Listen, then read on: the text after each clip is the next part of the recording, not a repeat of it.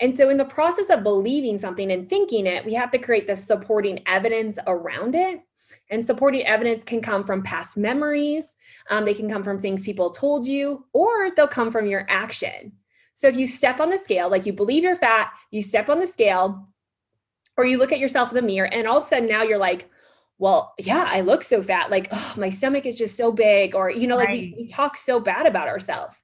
So now you're starting to do that. But not only that, but you're starting to pull from stored memories. So you might be like, of course, like mm-hmm. I remember for me, one of the kids in third grade called me thunder thighs. And so that's like a that's a supporting evidence for me that can support the the thought that I am so fat, right? Uh, of course, now I just have thunder thighs. And, you know, these are all the times, and, and we don't consciously do this, but subconsciously, we're building this scaffolding system in our brain that allows that thought to stand. And in the process of keeping that thought front of mind, and because that thought then directs our actions, we now have to support that thought with behavior. So instead of eating the healthy breakfast, you might eat the healthy breakfast, but then you'll sabotage it. Hi, I'm Dr. Morgan Nolte, geriatric physical therapist, weight loss coach, and passionate disease prevention expert. I used to struggle with emotional eating, sugar cravings, and consistency. Then I learned how to lose the mental and physical weight once and for all with a low insulin lifestyle. Each week on the Reshape Your Health podcast, you'll learn simple, actionable, step by step strategies to help you do the same. If you're ready to create a body and life you love, you're in the right place. Let's get started. Hey everyone, welcome back to the Reshape Your Health podcast. I'm your host, Dr. Morgan Nolte. Today we have a fun guest, Alexa Sherm. She is from the Living Well Collective and she's really passionate about integrating mind and, and body and nutrition. She has her master's in nutrition, and we're really delighted and excited to have her here today. This is going to be a fun conversation. So, full disclosure, I found her on Instagram quite a while back, and I've been following her. And there was this one post that you did, and it was that was the moment when I'm like, we could be friends in real life yeah. because you were doing this live and it was around Thanksgiving, maybe last year, or I think it was last year because we were all hot messes last year. Yeah, right.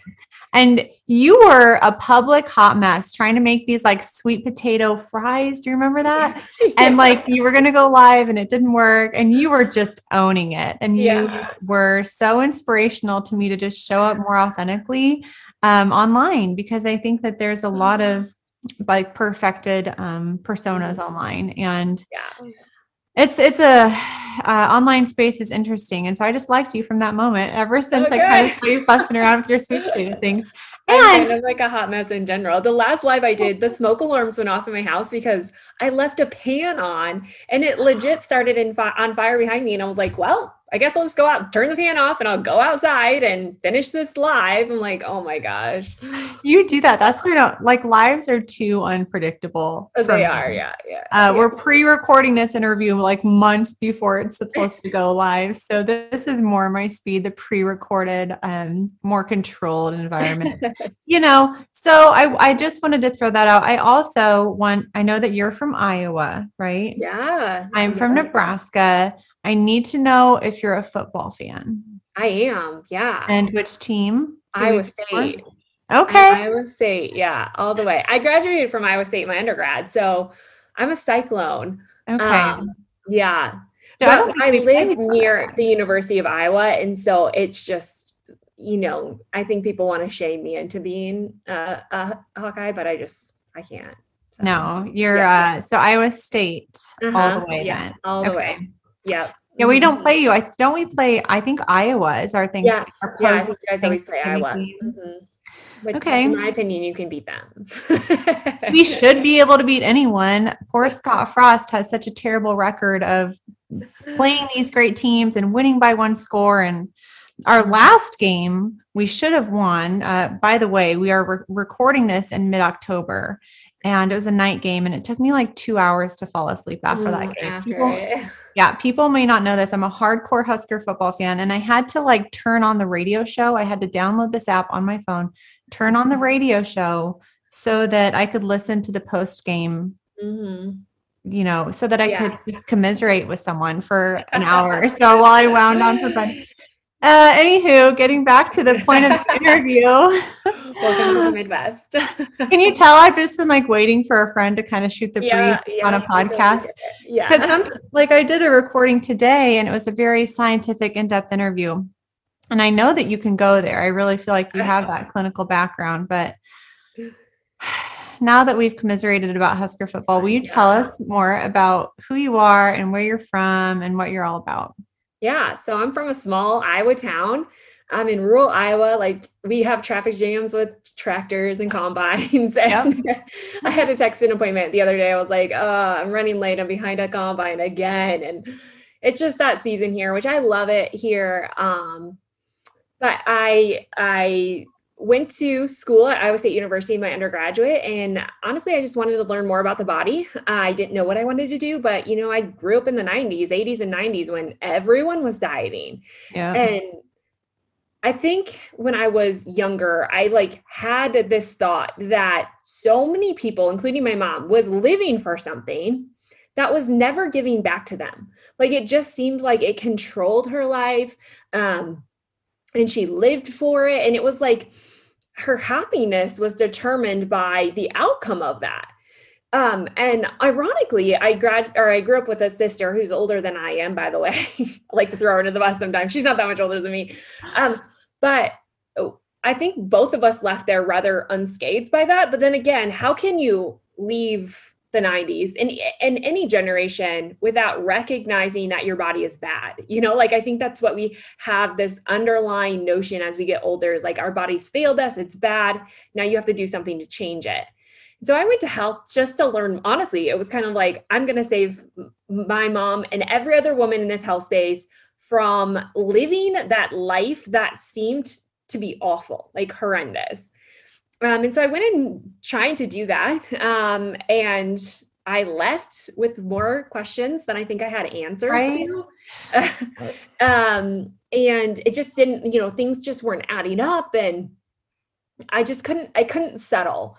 Um, and so when I graduated college, I had owned a gym. Um, and honestly, the gym was kind of my own experiment. It was kind of like my own research lab of like, I really want to understand people's bodies and, and everyday people for how change like what they were looking for and how how to create change. Um, and so i kind of started with a traditional model of health of like beat bodies into submission.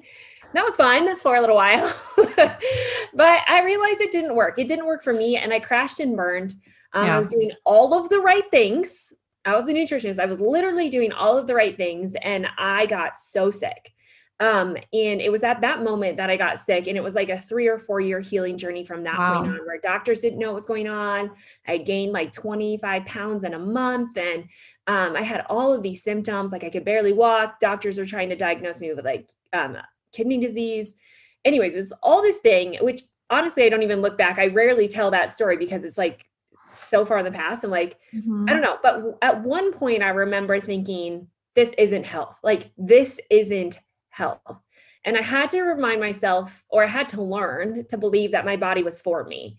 And when I started to believe that, I feel like my entire scope of health and nutrition started to evolve into something very different. Um, and when I started to believe my body was capable of getting healthy and it desired that, I mean, the game changed. Like I, I was able to free myself from so many things I thought I had to do and really just started to trust the process of healing um, and I feel like I'm cured. Um, I always say that, like I, I, there was a lot of labels thrown out there. I don't think that I have any of those diseases anymore. Um, and I'm just going with the fact that at this point, my body is healthier than it's ever been. Um, and it was a lot because I started connecting my beliefs with my body. Like I stopped disassociating myself from my body and I started to understand it for what it is and what it's capable of and really take all of that knowledge that I had learned that I had so many questions about and start to make sense of that and how it was working as one whole system. Yeah. So that's what I try to do with people. I'm curious kind of what things were you doing that you thought you you thought you were all the all the right things and then yeah. did you ever get a clear diagnosis about what was going on with your body when you were yeah. experiencing all those symptoms? Well, I mean, I had uh, the first stages of kidney failure, is what they originally diagnosed me with. Then it turned into Lyme's disease. Um, and then it was a combination of both of them. Um, and then we kind of left it at that. Like at that point, I think I was just kind of over the labels and the uncertainty of like, okay, none of this is helping me get better. Mm-hmm. Let's, you know, like I, you could attach those things, but I felt like those labels were just like it it just became like who I was. And I didn't want to be defined as those diseases. I didn't want to carry that. And I mean, I think it's by the grace of God that somehow I was able to see through that into something bigger. Um, but I the all the right things to me was like yeah. I was working out. You know, I owned a gym, so I was working out more than once a day. Oftentimes, I was I was eating a really low low calorie diet, you know, like all the right foods of like at the time, like I was doing the diet thing well. Now, when this happened, this was like pre keto, right? Like this is more like a little bit low fat, low calorie, um, burning more calories than you um, consumed because I owned a gym and it was only when I was working out. Like I was not sleeping well because I was, people need to work out early in the morning and late at night, you know, not in the work hours. Mm-hmm. And then on mm-hmm. top of that, I had three kids in the midst of all of that. Um, and so it was just, my body was just overwhelmed. Like it was just exhausted. I had run it into exhaustion. It was living on survival mode.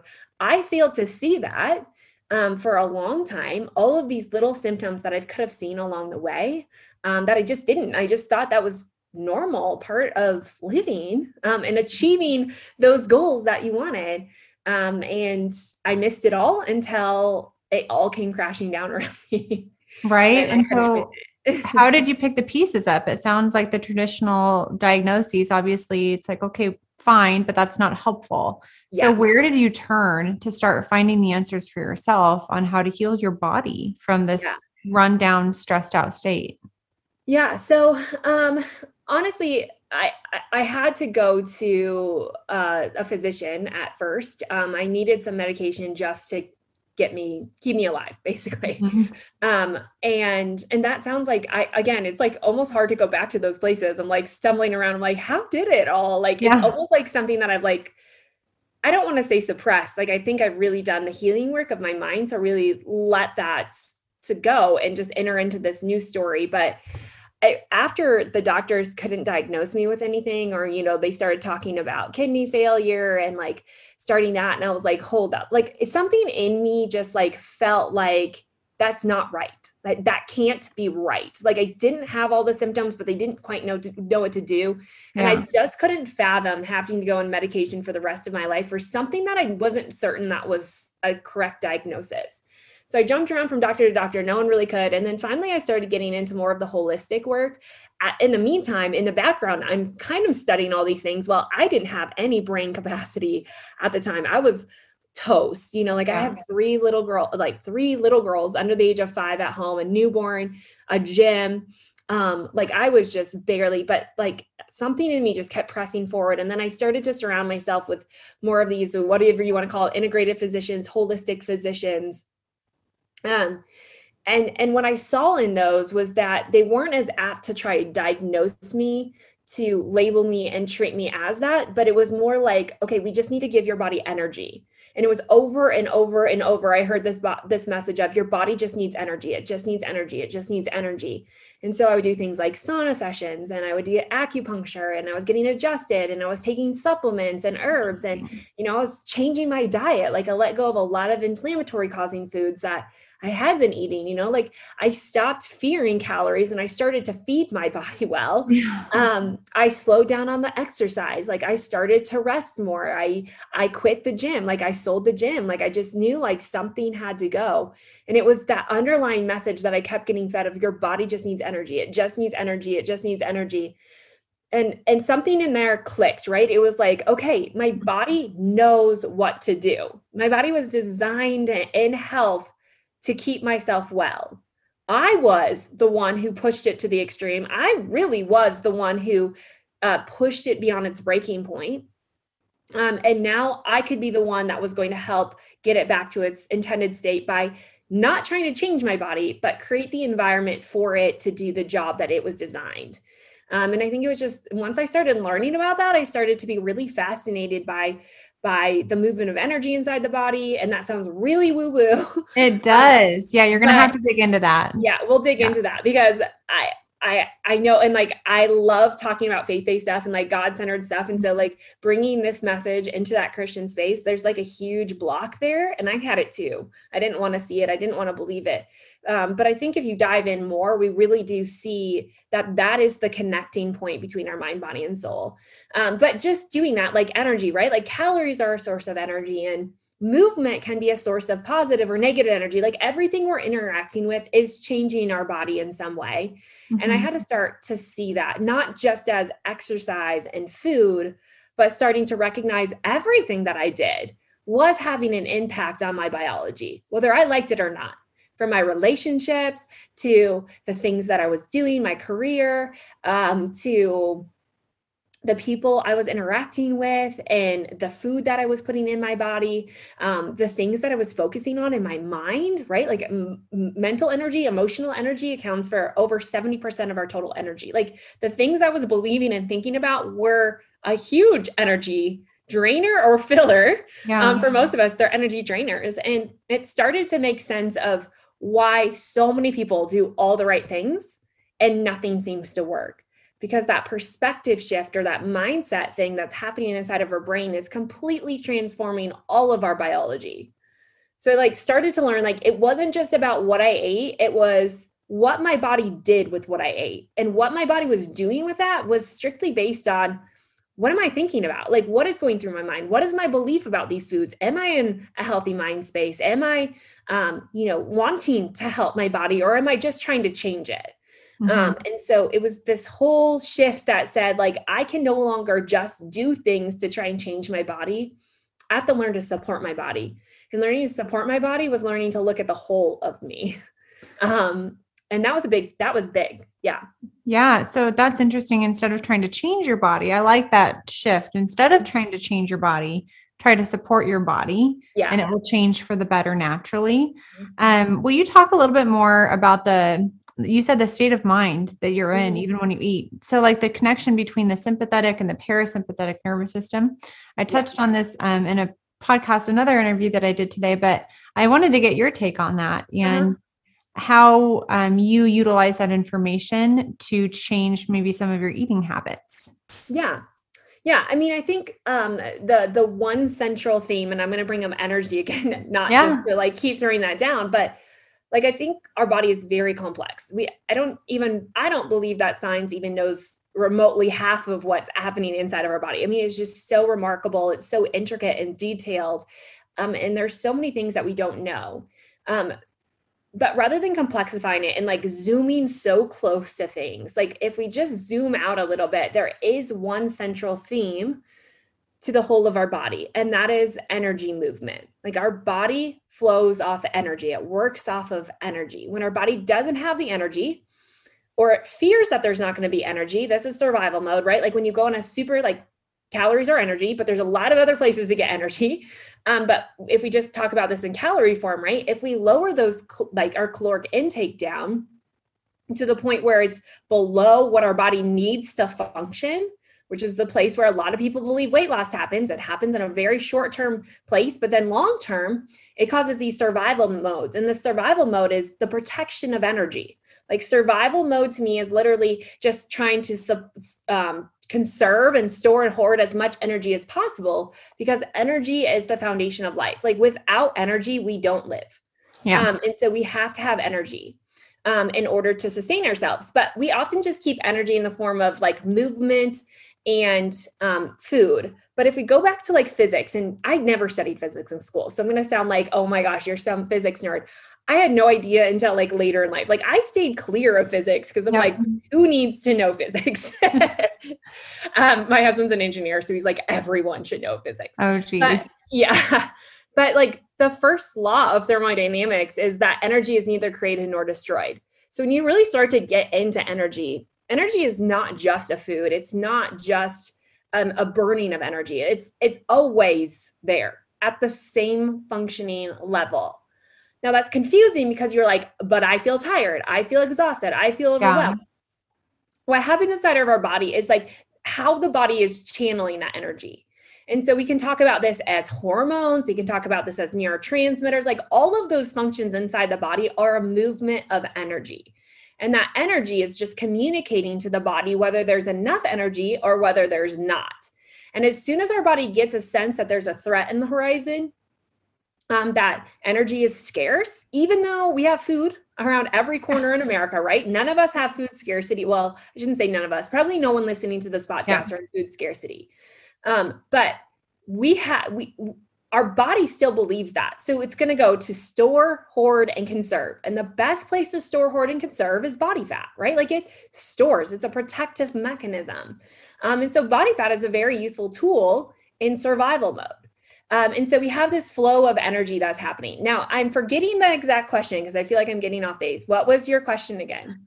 Oh, just to talk about more of the parasympathetic and the oh, yeah, parasympathetic, nervous, yeah. nervous systems. Okay, yeah.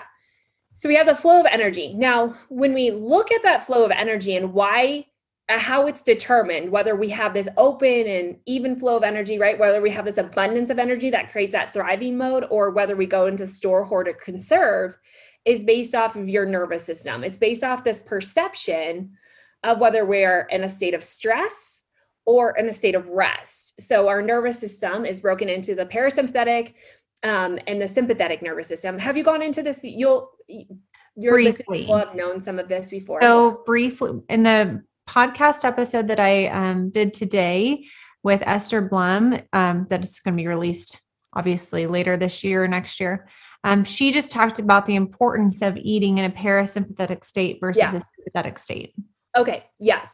So you have like two states of the body. There's actually one more, but the two main states of the body. And the parasympathetic state, parasympathetic state is that rest and digest phase. It's it's where the body it doesn't have any perceived threats. It's where it can relax and the entire hormonal system of your body completely changes.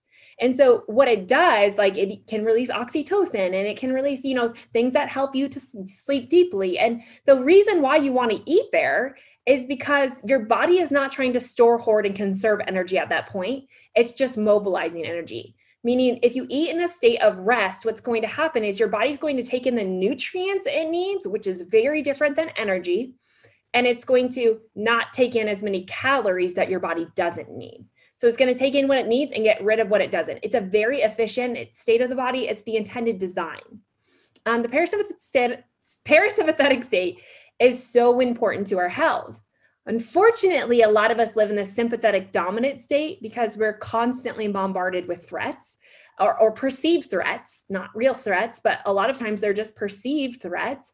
And the sympathetic state is our stress response. This is where we release cortisol um, and we release adrenaline and we we flood our system with all of this glucose because we think that we're going to need it to overcome the perceived threat in the process of that, it also starts to conserve, store, and hoard all that energy, which means if you eat in this state, instead of actually processing through and, and gathering in the nutrients from the food, your body's going to take in the energy and it's going to hmm. convert it to body fat to be used or to be stored in time of need.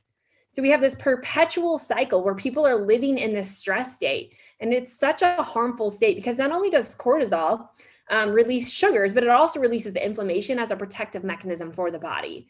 Um, it keeps you awake um, while your energy is also like you're you're starting to store it. So it feels like your energy is actually depleted when in fact it's just moving into the storage form. It's always mm-hmm. there. You're just starting to store it. You don't lose energy. We don't um we don't it's just a transfer of energy or how that energy is is being moved throughout the body. So we have this like sympathetic dominant state um, and this is where a lot of people see a lot of problems. Like this is where I was living when I crashed and burned. Yeah. Because in the process of living in the sympathetic state, your body is literally just working to survive. It's not working to heal. It's not working to reset hormones. It's not working to detoxify the system. So it's this place of of drastic buildup inside the body, and that buildup um, causes damage to our cells. It causes damage to the whole of our body. Um, and it leads to disease ultimately over time. Um, and that's a space where sympathetic in the short term is incredibly beneficial. Like this sympathetic is where we see change happen. It's when we push our body too far out of that balance and we see this dominance in the sympathetic state without balancing that with the parasympathetic state, that's where we see a lot of problems happen and that's that's where I was living. I was living in a calorie deficit. I was working out to beat my body into submission. I was really working out um, to change my body rather than working out to release energy or mobilize energy. I was not sleeping well. I was hustling like crazy. I had three little girls. My body had gone through three pregnancies. Like you can see like the level of stress that just mounts and mounts and mounts and mounts yeah. um, until you hit your threshold and your body just starts to deteriorate. It does. And I think that there are warning signs. Um, oh, yeah. Your body tries to tell you. And this may be TMI for listeners, but I'm just going to say it anyways. Um, so currently, you know, I there's a we as an entrepreneur have a lot and mom have a lot of yeah. things on our plates, right? Mm-hmm. And so I think it's really important to recognize forms of stress mm-hmm. that are not an immediate danger to your life and how yeah. that affects your body. So, over, I think it was a couple months ago, I was doing a big presentation for UNMC on insulin resistance. I was trying to get up early, like at six o'clock, to pray and meditate and whatnot before the kids got up. I was doing intermittent fasting. Mm-hmm. Um, and I still do intermittent fasting, yeah. fasting, but I was doing um, like one long day a week. Okay. Mm-hmm. I was exercising normally and harvest started. My husband's a farmer and harvest started, which means I'm um, doing more of the parenting and household things. So essentially, we were pancaking one stress on top of the other. Mm-hmm. And I missed my period. And I mm-hmm. thought that I was pregnant. And I took four pregnancy tests. All of them were negative. Mm-hmm. And I'm like, oh my gosh, this is the first period that I've missed since I was a freshman in high school and had exercise bulimia. Yeah. Like that was a big wake up call for me to say, while all of these things are admirable, Morgan, you're trying to work, you're trying to get up and pray, you're trying to take care of your family, you and like you're trying, you know, intermittently fasting for autophagy, it's too much stress on your body. Yeah. Where can you back off? Mm-hmm. And so I think what's really important there is that reflection of like, hey, something's off. Let's take a step back and reflect and see what you can change. And so I, I increased my eating window this month. Um, I started sleeping more. It's like, you know what, God, uh, we're going to go back to the text message prayers like, hey, thanks yeah, for this. Thanks for that. Yeah. we'll do some deeper meditation uh, another time. Um, even simple things like using the nursery at our church so that I'm not dealing with two kids alone in church. I'm just dealing with my one three year old in church.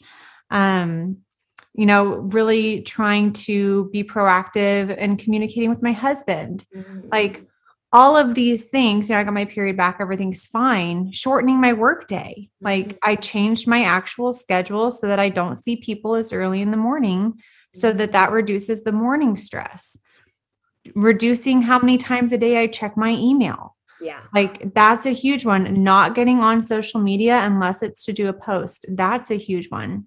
Mm-hmm. So I'm kind of curious for you, like for the listeners, those are all of the things that I'm li- I've literally done in the last month and I'm constantly recalibrating and whatnot, but it's an active reflective process of like my body is too stressed.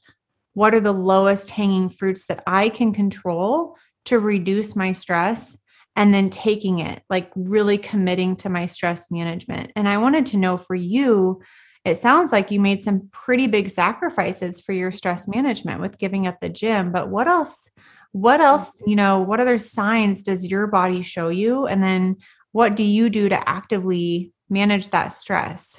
And yeah. control your ambition because I can tell you're like me and we're little achievers. Yeah, right? Yeah. Yeah. yeah. I mean, I think that belief that if you're not hustling, you're not doing enough or you're never going to be successful. I mean, that's so ingrained. And I think that's part of the Midwest way. I don't think people oh, I don't know. You know around here ever stop.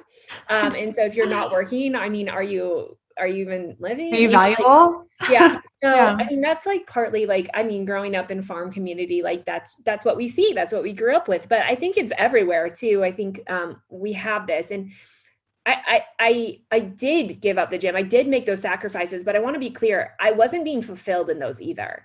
So those weren't things that were okay, this is an ultimate sacrifice. This is like, mm-hmm. okay, something's off here. Um, and I know that emotionally speaking, that was not just a physical, I'm going to hack this off to keep, to give myself more time. Um, and I think honestly, the more that I've I've done this and the more that I've studied this, it's it's truly so much of a perspective shift. It's truly so much of a uh, of an emotional thing more than it is a physical thing. Yes, we need to slow down. Yes, sometimes we need to sleep more and we need to be very aware of those. In fact, if you're a menstruating woman, like we have monthly cycles, that that energy load is going to change and that's really important. If you're menst or if you're menopausal or postmenopausal, like your energy levels are going to completely change in those times. But I like to look at any kind of symptom in my life not as a problem anymore, but as a like a metric to understand if I'm in balance or out of balance, like more like a compass. So like mm-hmm. anxiety, yeah. like you know, I tend to have a little bit more anxiety. And so instead of looking at, at that and being like, oh my gosh, like now I'm going to feel shame because I'm feeling anxiety or feel guilty about it, which only makes the anxiety worse, um, I'm going to recognize that I'm feeling anxious. And so what in my life is out of balance? Or mm-hmm. I'm feeling like I have really bad PMS. What in my life is out of balance? I'm feeling like I'm not sleeping well. I don't have the the uh, you know I'm working out, but I'm like I really don't like it's not going well, or I feel like I'm craving all the things. So there's some metrics that I like to look at it in my life, and it's like hunger, pain, um, cravings, sleep, mood. Um, I think there's a couple more that I'm missing, but those are like some big areas that you can start to pay attention to. And if anything feels off, again, not to alarm you. You know, I think anytime we get symptoms and we're like, oh my gosh, there's a big problem. Now I got to fix it. No, don't look at it as a problem as much as a, a means to try and bring yourself back into balance. And here's the key it's not keeping yourself in balance 100% of the time. It's knowing that life will always push you out of balance. But the key is not fearing that, but it's knowing how to bring yourself back into balance. It's like, okay, life is always going to push me out of balance. There's always seasons to it, right? Like you're living in the middle of harvest. A lot of my friends are farmers' wives, and like that's a real stress. It's you know, like it's a stress. real thing, real and deal. it's a season. Yeah. Um, and and it's a hard season, but it's a season. And you know, like we all go through those seasons of life, even like bodily changes, right? Like menopause, it's a mm-hmm. season. Yeah. Um, and and understanding your body in that season and doing the best that you can to bring it back into balance. And so for me, a lot of that is like a perspective change of saying, like, oh my gosh, you know, like I'm having all these things and now I'm fearing it. And obviously I'm screwing up something and I just need to get my life in order and like I need to get rid of the chaos. Like that for me is impractical. Like that for me is just creating more stress because it never happens. for me, it's recognizing that stuff is all around. How can I control myself in the midst of this? I'm not saying we shouldn't get our life in order and try to do those things, but I'm saying, like, what if we spent more time focusing on how we could support our body in the midst of what's happening rather than trying to work so hard to control our external environment? Mm-hmm. Um, so, what are some things that yeah. you do for that? Like, yeah. So, some things that I do for that is um, honestly, I just kind of like I I have those things that I know fill me up. So I always I make a list of energy fillers and energy drainers. So in my life, I recognize, okay, these are the things that I can always go to that are going to fill me up. I like taking a hot bath. I like reading fiction books. I like going for walks, um, you know, a smoothie or a glass of hot tea. So I think making just a list of like in my life right now, these are the things that like genuinely fill me up. It could be getting outside, getting some sunlight. I mean, they don't have to be these big, massive life changes, like little things like this kind of meal, like this breakfast. Man, like this time of the year, it's getting cooler. Like I love breakfast hash. Like that gives me oh, yeah. energy, right? Um, and so for me, it's like, okay, in this season, I'm gonna make a list of energy fillers. And then I'm going to look at my life and I'm going to recognize what things in my life right now are draining my energy is it a task that i'm doing for work? Is it like for me social media is such a drain for me, me and too. i feel like this immense pressure to be on there and doing things and i'm like why? Like what is it ultimately helping me do except suck the life out of me? And so it's like okay i know i need to have a very specific boundary. Maybe i can't escape mm-hmm. it but i can have boundaries around that. So like going through my list of things that drain me and either saying like can i get rid of it? Can i delegate it? Or how can i set a boundary around it Another thing has a mom. this is gonna make me sound like a horrible mom. I hate bedtime. Like oh, I always have. Um, some people are like, it's the greatest time. You got to talk to your kids. Yes, yeah, I, I know. But there was like so like my husband used to work late and like I had to do bedtime alone, and something about it just ruined me. I have like PTSD from bedtime. And and so like for me, it's like I can't escape bedtime, nor do I want to. I don't want to be an absent mom during that time because I know it's valuable. But in the midst of that, like, what can I do to fill myself up so I don't turn into like rage mom where I'm like, just get in your room. Like, I don't want to see you come out again. Um, and so like for me, it's like, okay, I understand that this point in my schedule is exhausting. It's stressful, it feels overwhelming, and it's a drain for me. Rather than just like living, yeah, rather yeah. than just letting that be a drain and just being like, I'm dreading it, which again drains your energy. Anytime you dread something, that fear, that worry, that thinking about it is literally sucking energy out of you, right? It's channeling energy in an unhealthy way. So I have um, done something where I'm like, okay, I know this is draining, but how can I make it more enjoyable? How can I make it more filling? And if it's more filling for me, it's more filling for my kids as well. Because they don't want to be yelled at to get in bed and to not get out of bed. And, you know, like it just makes it worse. And so now it's like, okay, you read a book and I'm going to read a book, you know, like, oh. it's, you know, like we're going to sit down and we're going to read in your bed together. And so it's a great time for me to just like, I put away my phone because that's stressful. And I just like pick up a book and we just sit and read together. Um, for some of my younger kids, um, I don't love the act of listening to children read to me. this is terrible. That's not. I'll tell you my uh, terrible bedtime. Well, quote unquote terrible. It's not. I'll tell you my stories about bedtime after. Okay. but I feel like it's just exhausting, and so I'll have my kids read together first. You know, like if there's a younger one, I'm like, hey, read your sister a story or read to your stuffed animal. And not all the time. Sometimes I'll listen to her. My husband's so much better about it than I am. But then it's like, okay, I'll read you a story um, and then I'll go read with my older girls. Like I'll read my book. Or sometimes it's like, okay, I'm gonna reward myself with a hot bath afterwards. Like that to me is like, okay, I'm gonna get through this. I'm gonna enjoy it, not just get through it. I'm gonna enjoy it. And then I'm gonna like reward myself with just being able to relax on my own. Yep. And our bodies love rewards. I mean, it's the heart of addiction, right? Like it's why people keep doing things and why again, another thing that people like, I, I, you know, I know all the right things to do, but I can't do it. And it's like because everything you're doing is miserable. Like you hate it all. Yeah. So of course you're not going to keep doing it because our body lives for reward. Um, that's what keeps us going. It's what gives us desire.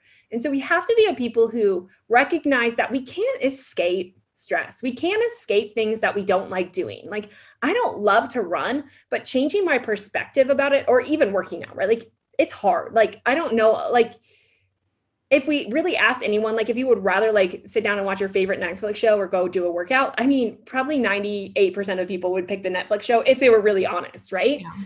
100% maybe um but we have to change our perspective of that like i now don't work out to get a pr or to change the way my body looks like i now work out because I recognize it makes my mind feel better. It makes me feel like I have energy to start the day, or if I'm feeling tired at night and all of a sudden the sun just came out. And I know mine does that in the morning. Yeah. If you're watching on YouTube, she's getting a, a real good, a really nice glare from the yeah, sun. right, like glowing.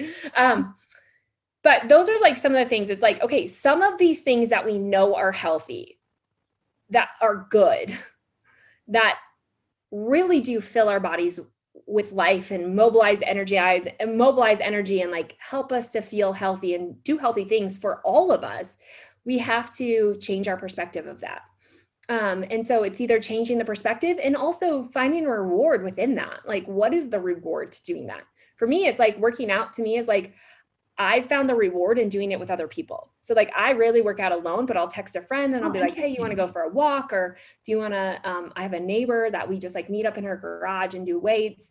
Um, and to me the reward is, "Hey, I get to spend time with people um, and I get to enjoy that. And I love relationships on that level. And so that's my reward. Mm-hmm. So looking at rewards outside of food um to that's a main reward for someone yeah. after putting the kids to bed. Yeah. Used to be one for me. Yep. yeah yeah. So now it's like okay i'm gonna read a book in the bath you know like now it's a double reward. Um mm-hmm. and and that really does do it but it's it's honestly it's not complicated. It's just looking at all the little things and knowing every day those things are going to change. And sometimes it's like i didn't even realize this stress was going to hit me but now i'm feeling really stressed. Instead of getting letting that stress be the end of me or feeling like now I deserve to eat this meal. Now I, you know, like now I deserve to sit on the couch. It's recognizing like, okay, I'm stressed. I'm feeling exhausted because of this. What can I do? Like, can I go back to something that fills me with energy and do that on the backside of it? Yeah, keeping that like list yeah. on hand. Um yeah. So just to make you feel better, um during harvest, I don't even read to the kids. yeah. I made that decision about one weekend. Uh, my son Dawson, historically, he's our older one. He like takes two hours, three hours to put to bed. I also have P- what do you want to post traumatic? We should call it post traumatic bedtime disorder. Yeah, right. it's a new thing and it's real.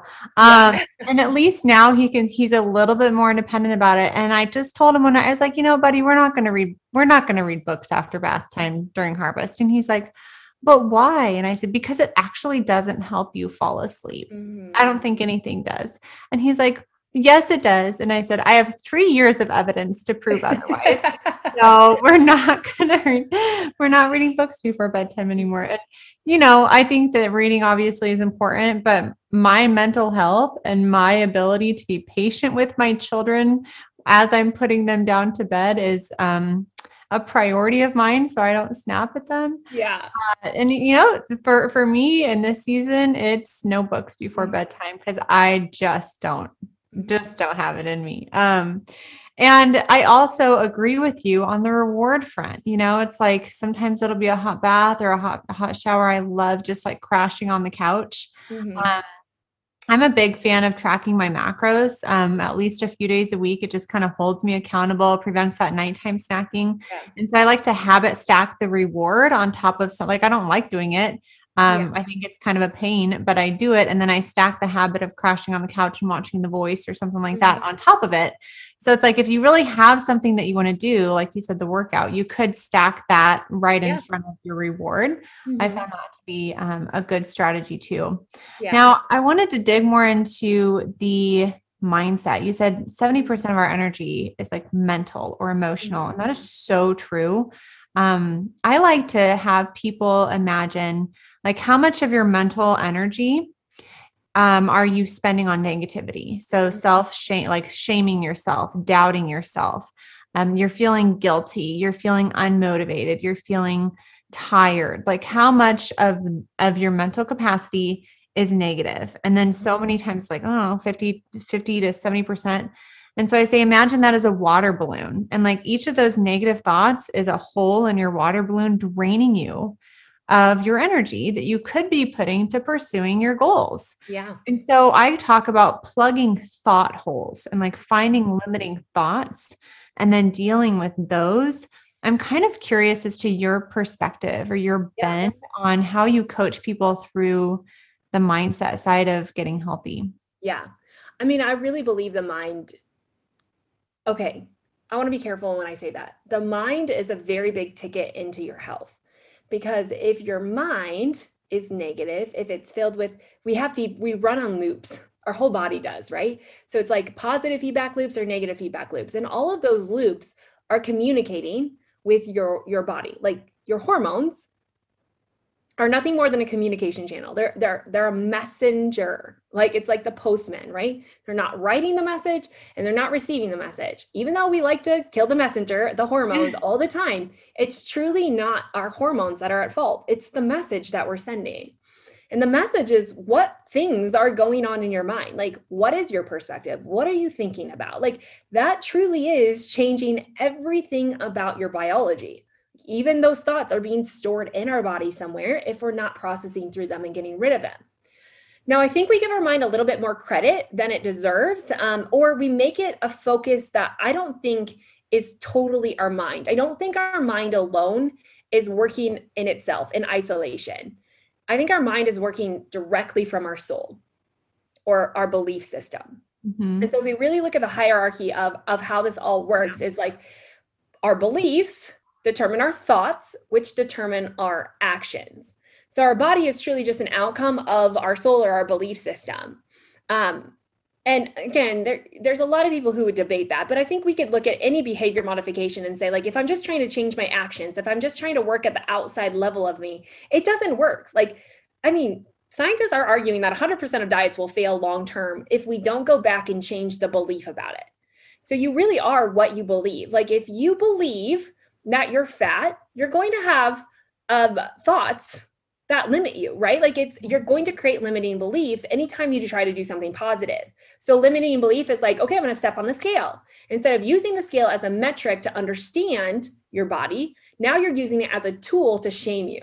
Mm-hmm. And and that's a limiting belief, right? Like some people can't step on the scale without any level of shame or guilt that says, oh, of course I'm so fat. I didn't lose any weight. Like and that limiting belief then leads to an action that supports it so it's all of these like big kind, kind of complex loops, but it's like you have a belief, you have a thought, and that thought needs supporting evidence to stand. So mm-hmm. we can't think things or we don't think things that we don't believe on some level, right? Like think about how many things in our environment right now we're not even aware of that are going on, right? Like we aren't aware of the things that are happening around us and we hear things all day long but we're only processing through things that we think might have something to do that we might be a threat or might be something that we believe in. And so, in the process of believing something and thinking it, we have to create the supporting evidence around it. And supporting evidence can come from past memories, um, they can come from things people told you, or they'll come from your action. So, if you step on the scale, like you believe you're fat, you step on the scale, or you look at yourself in the mirror, and all of a sudden now you're like, well, yeah, I look so fat. Like, oh, my stomach is just so big. Or, you know, like right. we, we talk so bad about ourselves. So now you're starting to do that. But not only that, but you're starting to pull from stored memories. So you might be like, of course, like mm-hmm. I remember for me, one of the kids in third grade called me thunder thighs. And so that's like a that's a supporting evidence for me that can support the the thought that I am so fat, right? Uh, of course, now I just have thunder thighs. And, you know, these are all the times, and, and we don't consciously do this, but subconsciously, we're building this scaffolding system in our brain that allows that thought to stand.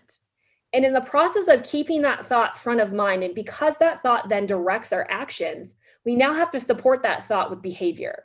So mm-hmm. instead of eating the healthy breakfast, you might eat the healthy breakfast but then you'll sabotage it right like you'll you'll uh, pull out the candy or you know i deserve this or your cravings will get the best of you all to support a thought that stemmed from your belief the thought in itself isn't produced like we can put positive thoughts all day long in your brain but if you don't believe they're true you have no scaffolding system to hold on to them and therefore they just leave um, and so you, the way your thoughts are developed is the scaffolding system based on a belief, all these stored memories, and then your actions come into play.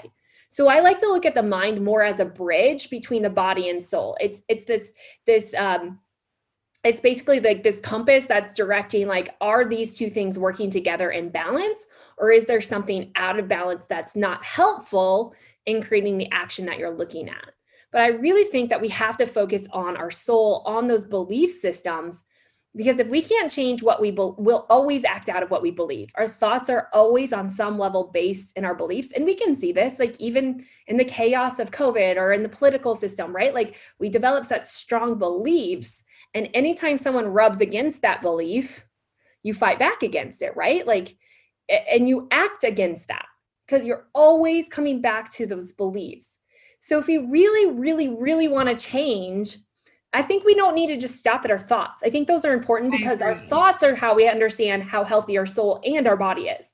All of our communication is happening in our mind. So we have to know our thoughts, be aware of them, but then use those thoughts to direct us to the place that needs attention. And so for having thoughts of like, you, if you look at yourself in the mirror and you can't say anything positive, go back to what belief system did you create? Sometimes it's not even your beliefs, but these were created mm-hmm. by your parents, by past generations, by someone someone else told you, um, by diet magazines, right? Like by health that has been established that maybe isn't even true. But we can't just change our thoughts. Like we can't stop there because we can't lie to our body. And I tried doing this for the longest time. I thought I'm I maybe sway on the negative side. um my husband's like the glass is always overfilling and so i feel like naturally to balance that out i'm like nope the glass is actually almost empty and so i thought that if i could just just think more positive right just add those positive thoughts back in and it sounds great but the reality is if you don't believe those positive things you can say them all day long, but they're not doing anything to your body. Mm-hmm. And, and some people are like, well, just repeatedly do them. Like, but we can't repeatedly change feedback loops without having a belief system in place to actually solidify that. Mm-hmm. Yeah, it might work in the short term, just like behavior modification can. But long term, it'll never stick because we'll always fall back into what it is that we believe. So we have to go back and change the story. Like I'm a really big person of like the stories that we've created and told ourselves and put on ourselves are not always true. Um, mm-hmm. and, and they're harmful and they're stopping you from actually achieving like your God-given design. Like I don't think we're supposed to stop here, right? And and I think that's why the soul is so important in all of health because our body is a direct representation of of the health of our soul. Um, and, and science is showing this. Um, yeah. Maybe in a different twisted way, but yeah. um, I want to dig into the beliefs, but before I talk about my kids, who knows, maybe too much on here. Um, so the other night you mentioned stepping on the scale as, mm-hmm. you know, almost an action to reinforce or build the scaffolding for the belief that you're fat. And or I've seen a lot of people use it as a motivator. Like I'm going to step on here and um, I'll either feel so guilty or shameful that surely then I won't want to eat, or they use it as a permission slip to, oh, I'm doing yeah. well, so I can, you know, mm-hmm. have whatever. Anywho, Dawson stepped on the scale the other night um, at the farm where my in laws live. And he goes, Mommy, how many points do I have? Yeah. He literally thought it was a game because he had no preconceived belief, you know, system around what the, what the yeah. skill was. He yeah. thought it was a game. Oh, I win, mommy. Now it it's Nene's turn. My mother-in-law, we call her, her name's Renee and we call her Nene. Nene, how many points do you have? You know, and so she steps on, oh, I, I beat you, Nene, you know? And so it's just like, oh man, if everyone had that childlike, yeah, right. Mm-hmm. Um, and thought the scale was just a silly game, you know? So anywho, I thought that was kind of a cute, profound yeah. story, especially for um, the yeah. the emphasis and the and the weight that so many, the power that so many people give to a mm-hmm. stinking number on a scale. I know, right? Yeah, which has no way to dictate the health of your body ever.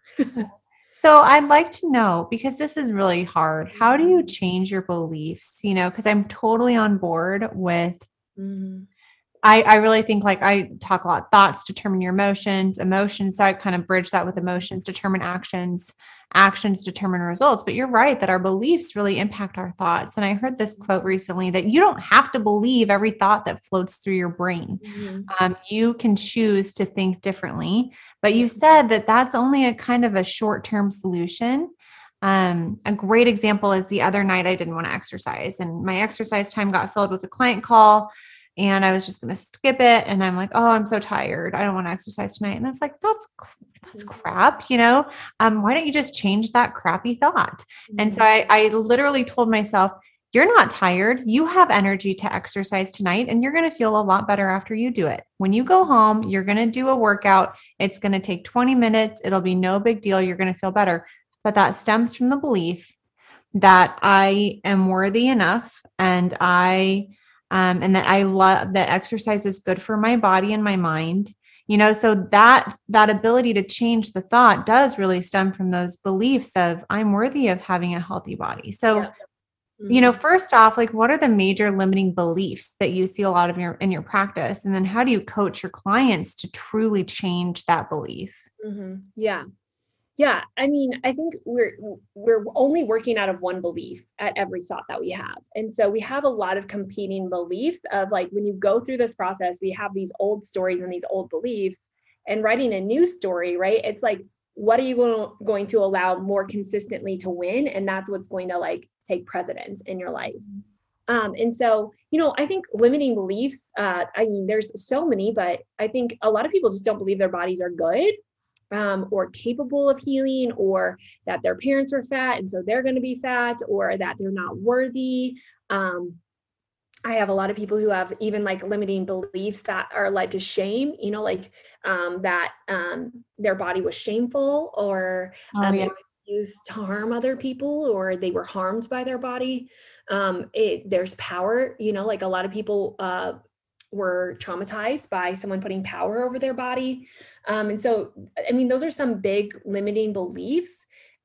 I think um, they kind of all stem from from the opposite of what you know, like as a Christian, like God calls us, like good and worthy and His child and um, lovable, and like it's all like I think at the heart of belonging is like this need to be need needed or to be seen, loved, and known and we all want a place to belong and we all want to be loved and so i think at our core, our beliefs center around whether we believe we can achieve those things or we're worthy of those things. Um, and so I think the biggest thing in understanding your limiting beliefs is just to understand your thoughts because we can't understand our beliefs without our thoughts. Our thoughts are crucial. Our mind is crucial in understanding our mind and our body or our soul and our body. So you have to understand what are you thinking? And then what is the belief behind that? Where did it come from?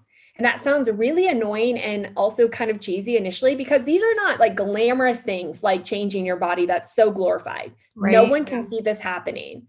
But for me, sometimes it was like, okay, I'm going to write these things down. Like, I'm going to write down what it is I think about. And then I'm going to go back and I'm going to try and find a belief based on that. And some people would take you, like some therapists would take you even further and go back to like childhood, where a lot of these formative things were built, or, you know, like that's where we learned a lot of these things, or our beliefs were built. And so maybe it's even understanding now where did that belief come from? Um, and then starting to put like truth like is that true like is do i really as an adult self who knows and has lived through as much as i have do i really believe that anymore and it sounds silly but but what we don't realize is that unless we understand our beliefs we'll continuously act out of the beliefs that were created when we were younger out of our childhood versions of ourselves. Um, and so eh, we have to go back in as adults as wiser selves and and put some truth back into those things. Um, and that's really important. But we have to go back and we first have to acknowledge where that belief what that belief is and acknowledge that that was probably the safest thing for my body at that time to believe that. Our beliefs are always in protection of ourselves um, and they're always looking for safety and so i don't want to say like we can't go back in and like if you have the belief underlying that i'm fat and no one's going to love me because of it we have to realize where did that belief probably stem from? And at some point, that belief has protected you from pain that you feared that created that. And then you have to start to love that back into a true belief. You know, like not to dismiss it or say that that wasn't good, but to say, like, okay, I did believe that, but this is the truth and starting to remind your body of that truth over and over and over and over mm-hmm. um, and really start to believe it for what it is and in the process of believing that those beliefs change your subconscious brain which is where we act out of 85% of the time 90% of the time is subconscious and that subconscious transmits to the conscious brain um, which then produces better thoughts um, yeah. and so i think it's like some people call it like an onion of this layers of healing where you know we have a lot of belief systems and it's just kind of starting with some of the basic ones and watching yourself evolve in that um, and then just keep going through the process of that um, but i i think a lot of people get stuck in the belief system because it brings up a lot of painful things too you know like of understanding those. A lot of these negative beliefs are built in pain and trauma. I don't want people to get stuck there. Like we have to remember whatever pain and trauma we went through more than likely we can't be hurt by that again. Um, and bringing that up kind of gives us this thought or makes our body feel like, oh my gosh, if if we let this out, we're going to be hurt by it again. Mm-hmm. Um, but we have to remind ourselves that we can't be hurt by it again, but we can let it go. And in the process of letting it go, you're actually creating a safe environment um, for your body to change and to heal. Um, that's a whole different topic for a podcast. um, but it's really fascinating stuff. But um, yeah, just going back in and understanding those beliefs. And it takes time. Um, but it is worth it work you know and yeah. and and the more you do this the more that you change those beliefs then everything just happens without you forcing it.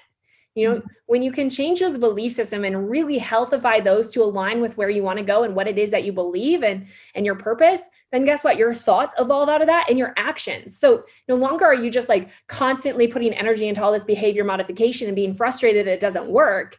It, all of a sudden it's just like okay now when i start doing this like things just happen and i had to go through this whole process after healing of like really starting to recognize my body is good because i had this underlying belief that my body was bad and i was here to change it to force it to be good um, to be something that people loved you know like loved or made me known. Um, and i realized like in the process of that like my body is good it is for me. And in the process of that my thoughts changed to be less about like how can i beat my body into submission and now how can i support it? And in the process of that now i'm like not as apt to just like closet eat things because i'm frustrated that nothing's changing and i'm more like i don't even need that because i recognize that there's plenty of other places i can get energy from if that mm-hmm. makes sense Sure. I know it sounds like super cheesy and almost too good to be true, but I think health is supposed to be too good to be true. Like we were not purposed to live for health. I cannot wrap my mind around that. And I cannot stand behind that. We were here for so much bigger things than than living our entire lives devoted and surrendered to this health industry. We were meant to to go out and live our lives in health, to use the energy to do great things here.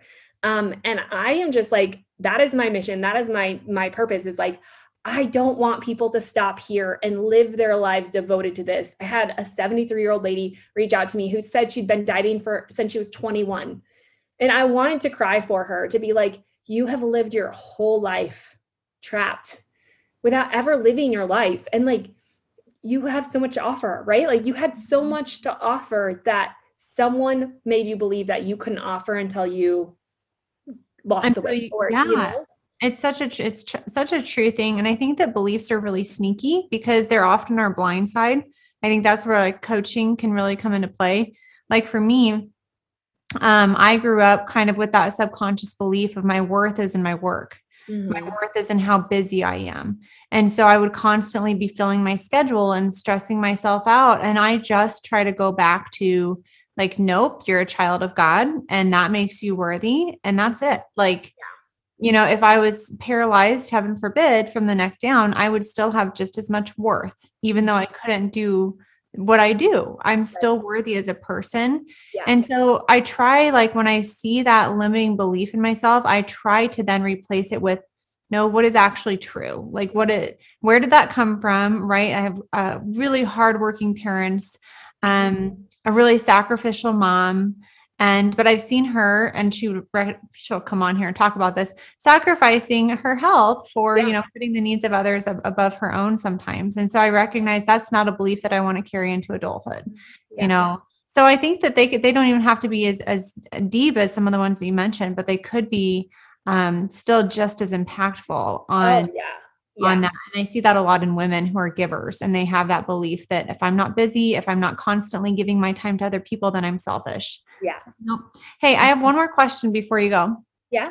Um, my favorite book on this topic is I Am Enough by Marissa Peer. Mm-hmm. And I mm-hmm. wanted to know if you'd read that and if um maybe you have, maybe you haven't, but also if you had any other recommendations for like mm-hmm. favorite books to work on this mindset, belief, energy stuff that we've been talking about today. Yeah. Um, I have not read that book, but I will add it to my list. I love reading. Um, I mean, some of the books that I think are foundational, um, there's The Biology of Belief, um, which shows the power of what we believe. That's a really, I think that's a hard book to read. It's not like a fast book to read. Have you ever read The Biology no, of Belief? I haven't read, I haven't heard of that one. No. Okay. Yeah. So I have some of them here, but it's, um, it's, it's a big book, um, a little bit harder to read. One that was kind of transformative to me was the memory code. And it talks about how our memories are stored inside of our body. Um, that's by Dr. Alexander Loyd. Um, I love Jennie Allen's um, latest book. Let me see if it's right here. Oh, Get Out of Your Head. Kind of talks more about holding the thoughts ca- captive. Get out of your head. Um, this is definitely um, it doesn't talk as much about the soul, but how to do the work. This is a good mindset one as well. This is a newer book. Um, this is a fun read. I'm giving you all kinds. I love these. Maybe you should talk to someone. This is this is like a really good book. Um, and she's a therapist. Tissue this, box on the cover. That's funny. Yeah, yeah. This is a really good book. Um, so those are some of my my favorite ones, I guess I would say. Um, you have a lot. That's really good. Yeah. So yeah, I mean, when it when we talk about energy movement in the body, I haven't found a great book that explains that. Um, so yeah, that's a little bit not one that I have. I don't I mean not all of those are like mindset and belief books, not necessarily like body books. Yeah, which yeah. is fine. That yeah. was kind of the focus of today anyways, but yeah. thank you so much for doing this interview. It was just really fun to talk with you. I always love connecting with fellow entrepreneurs, especially if they are working moms. Yeah. Um, and especially if they're in the field that we're in. So it was a, a delight to speak with you. Can you let our listeners know where they can learn more about you? Yeah, well, this was so fun. Um, I'm so glad to be on the show. You can learn more about me at thelivingwell.com. Um, there's blogs and there's courses and I have a planner over there that just again, anything I can do to help you like live this out. That's kind of my mission. Um, and then my podcast is called Made for Living Well and Instagram is called Made for Living Well at Made for Living Well. So perfect. Yeah. And we'll link up to all those resources in the show notes today. Alexa, thanks so much for coming on and we'll talk again soon. Yes, thank you. Thanks for listening to the Reshape Your Health podcast today. If you enjoyed this episode, be sure to subscribe, leave a rating and review, and don't forget to tell a friend. To learn more and connect online, check out the links in the show notes.